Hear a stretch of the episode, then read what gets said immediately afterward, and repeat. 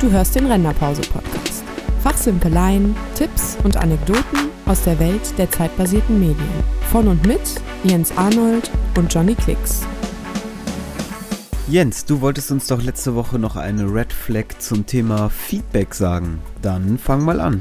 Ja, auf jeden Fall. Also ähm, keine festgelegte Anzahl von Feedbackrunden oder nur mündliches Feedback ich war selber das ein oder andere Mal in der Situation, dass ich am Telefon Feedback zu äh, Projekten bekommen habe, wie ein Wilder mitgeschrieben habe. Natürlich, da das ein oder andere bei unter den Tisch gefallen ist und dadurch einfach der Arbeitsaufwand auch wieder unnötigerweise größer wurde. Also da kann ich auch nur raten, schriftliches Feedback einzufordern und sich vorher darauf zu einigen, wie viel Feedbackrunden es gibt. Entweder für das gesamte Projekt oder wenn man das Projekt in mehrere Etappen, sage ich mal, eingeteilt hat, wie viel Runden es da pro Etappe gibt, dass man sagt, sobald irgendwie ein, ein erstes Konzept auf dem Tisch liegt, gibt's da eine Runde Feedback zu, dann wird nochmal überarbeitet und so weiter, bis es dann hinterher das fertige Projekt gibt. Kann man das so sagen? ja, das kann man so sagen. Und es ist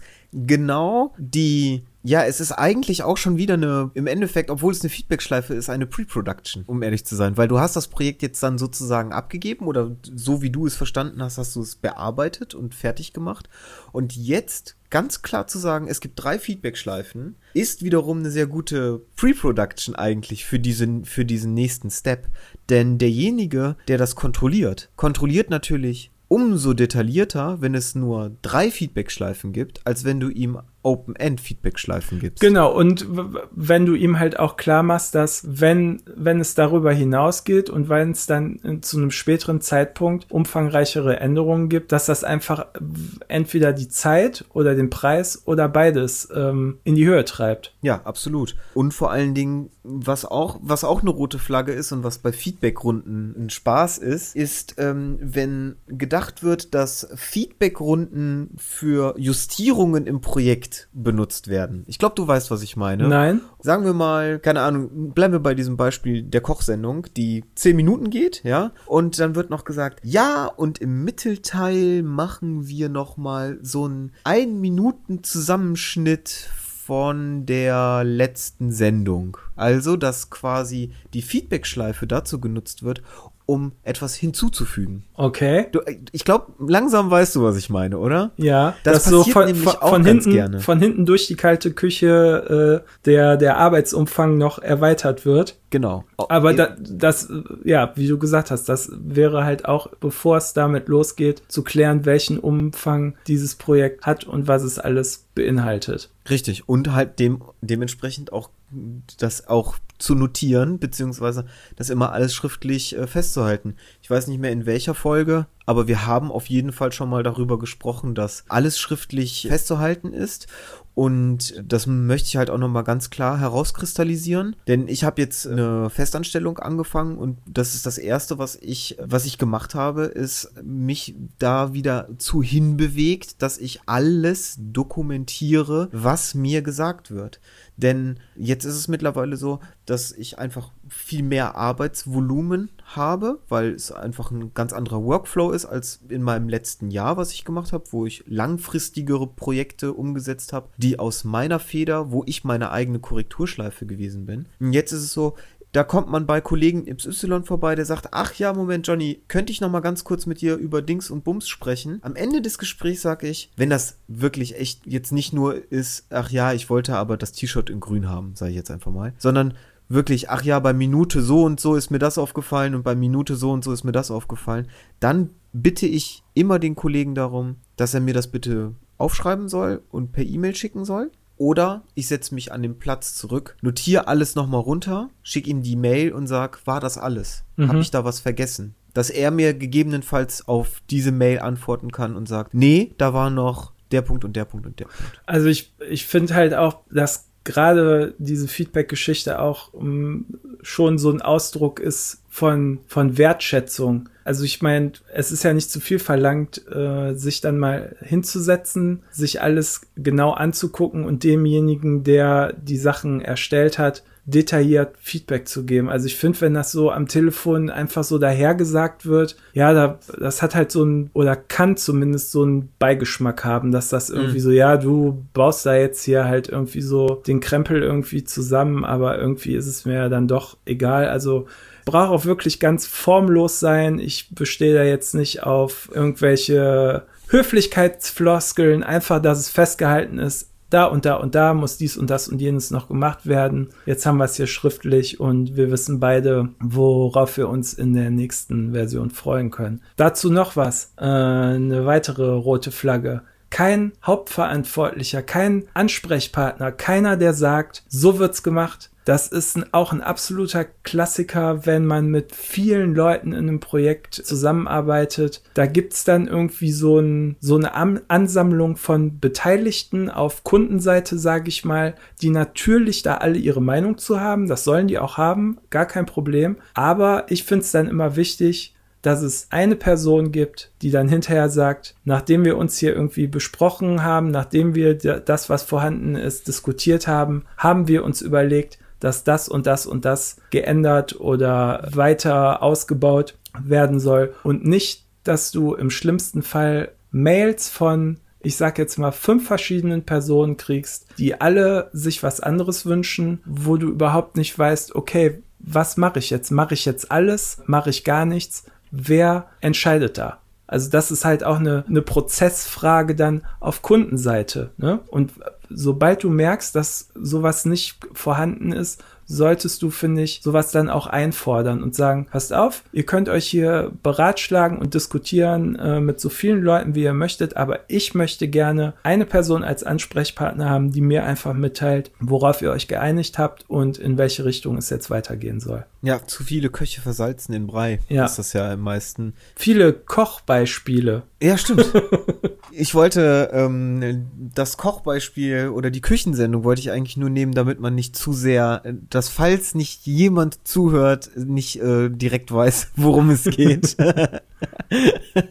Weil es kann passieren und persönlich mag ich die Person, allerdings war das eine Katastrophe. Aber ist egal. Weiß ich jetzt gar nicht, ob wir das vorhin so angesprochen haben mit mal eben schnell. Wenn das genau dasselbe ist, dann, dann möchte ich mich entschuldigen, aber warte, warte, warte. Ich, Beispiel. Ja, ich, du bist aber auch äh, damit einverstanden, dass, dass es immer einen Hauptansprechpartner geben sollte, der, wenn die Meinungen auseinandergehen, das letzte Wort hat. Ja, total. Also, Entschuldigung, habe ich gerade gar nicht so zugenickt, aber äh, absolut bin ich ein wahnsinniger Freund von. Habe ich auch bestimmt zwei oder dreimal am eigenen Leib spüren müssen, in welche Richtung das gehen kann, wenn plötzlich drei Leute anscheinend die gleiche Gewichtung haben bei der Feedback-Schleife war es bei mir meistens und du wirklich nicht wusstest, soll ich das jetzt einarbeiten oder das jetzt einarbeiten? Und noch kritischer ist es, wenn du beiden dann zurückschreibst und sich entweder beide nicht melden oder du unterschiedliche Mails kriegst von wegen, ja, der hat da aber nicht viel mit zu tun. und der andere schreibt genau dasselbe und du denkst dir so, okay Leute, was ist jetzt hier los? Und mir läuft die Zeit weg. Ich will hier nicht, ich bin kein professioneller E-Mail-Schreiber, sondern ich möchte das jetzt halt weitermachen. Wo ich jetzt nochmal zurückkommen wollte, und zwar hier dieses, diese Variante mal eben schnell, ja. da gibt's, äh, da gibt's eine finanzielle Variante von. Und die ist jetzt bei mir nicht unbedingt als äh, Freiberufler aufgetaucht, aber in als Festangestellter. Mach das mal quick and dirty. Denn da verdienen wir nichts mit. Ja, Moment, es ist jetzt schade, dass keiner dein, äh, deine, deine Mimik und Gestik dabei sehen kann, denn ja. äh, genauso wie es sich angehört hat, äh, hat es auch ausgesehen. Ja. Also, ähm, was sagst du denn dazu? Äh, Entschuldigung, du musst bitte nochmal jetzt die Frage stellen. Ich war jetzt gerade so von Mimik und Gestik äh, nachhaltig beeindruckt. Ja, also hier quick and dirty. Also wir verdienen da nichts mit. Mach das mal schnell, also ne, das so, aber die Aussage dann dahinter, dass das einfach auch nicht sauber ausgearbeitet werden oh, das, muss. Sowas finde ich, sowas kann ich nicht. Also das ist so eine Sache. Ich sag mal so, ich habe in jetzt bald zehn Jahren Berufspraxis echt gelernt, viele Abkürzungen zu nehmen und wirklich alles, was unnötig ist, unter den Teppich unter den Tisch fallen zu lassen. Und ähm, unter den Teppich zu kehren. Ja, unter den Teppich zu kehren. Aber, also, so quick ja, aber dirty geht nicht. Also das, äh, da bin ich nicht der richtige Typ für. Also Ja. ähm, so ein, ich sag mal, so ein resttechnischen Grund, ja, wie, wie sagt man das? Ja, einfach ein Handwerk, ne? Also Ja, einfach eine handwerkliche Schärfe oder was auch immer. Also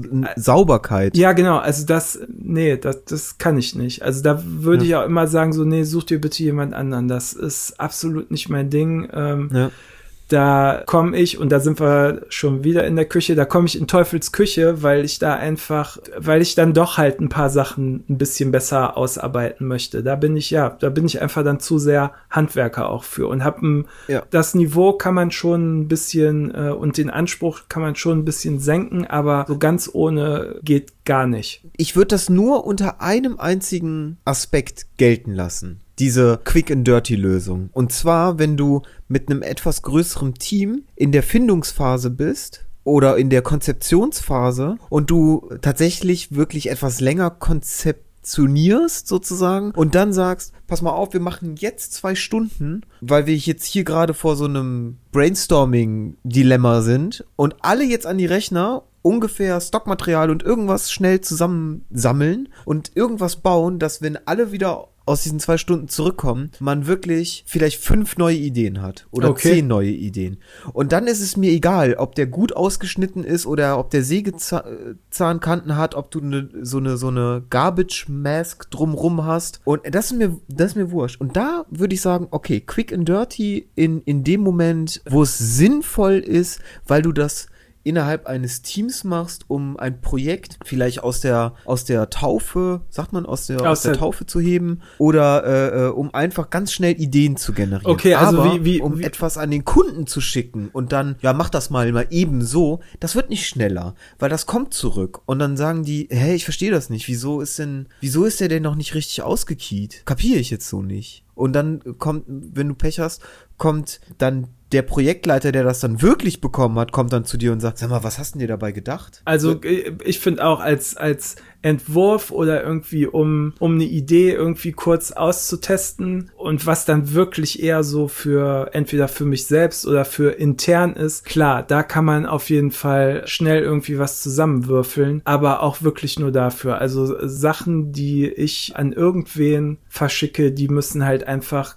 gewissen technischen Ansprüchen genügen. Also sonst, sonst geht das gar nicht, wirklich. Okay, jetzt haben wir schon relativ viele rote Flaggen durchgearbeitet. Ich hätte noch was, was auch in die äh, Richtung schriftliche Kommunikation, sage ich mal, geht. Das trifft dann auch eher auf äh, Freiberufler zu.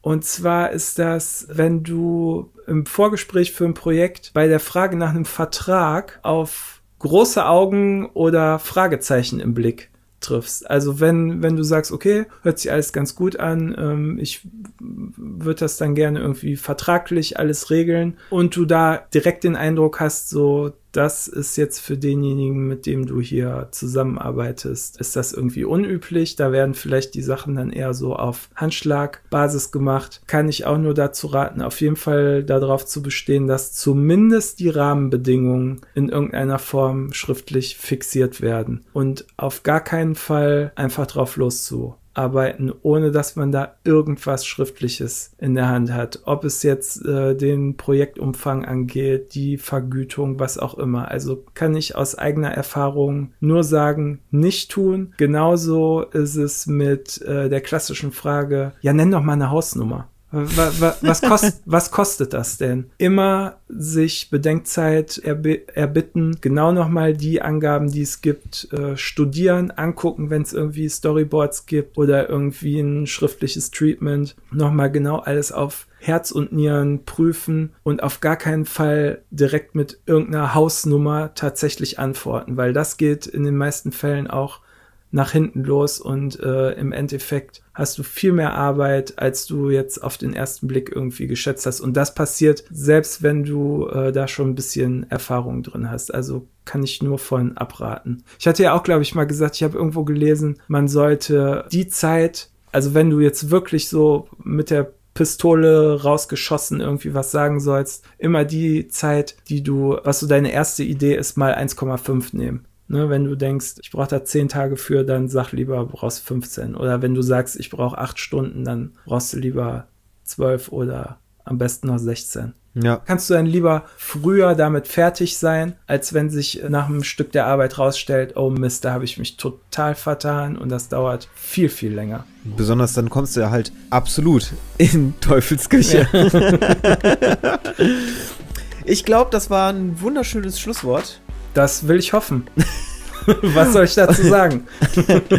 Alles klar, also beim nächsten Mal weißt du Bescheid, rote Flagge, tu irgendwas. Sag nur nicht einfach ja. Alles ist besser als einfach ja sagen. In diesem Sinne, Ab in die Küche. Ciao Jens. ciao Johnny.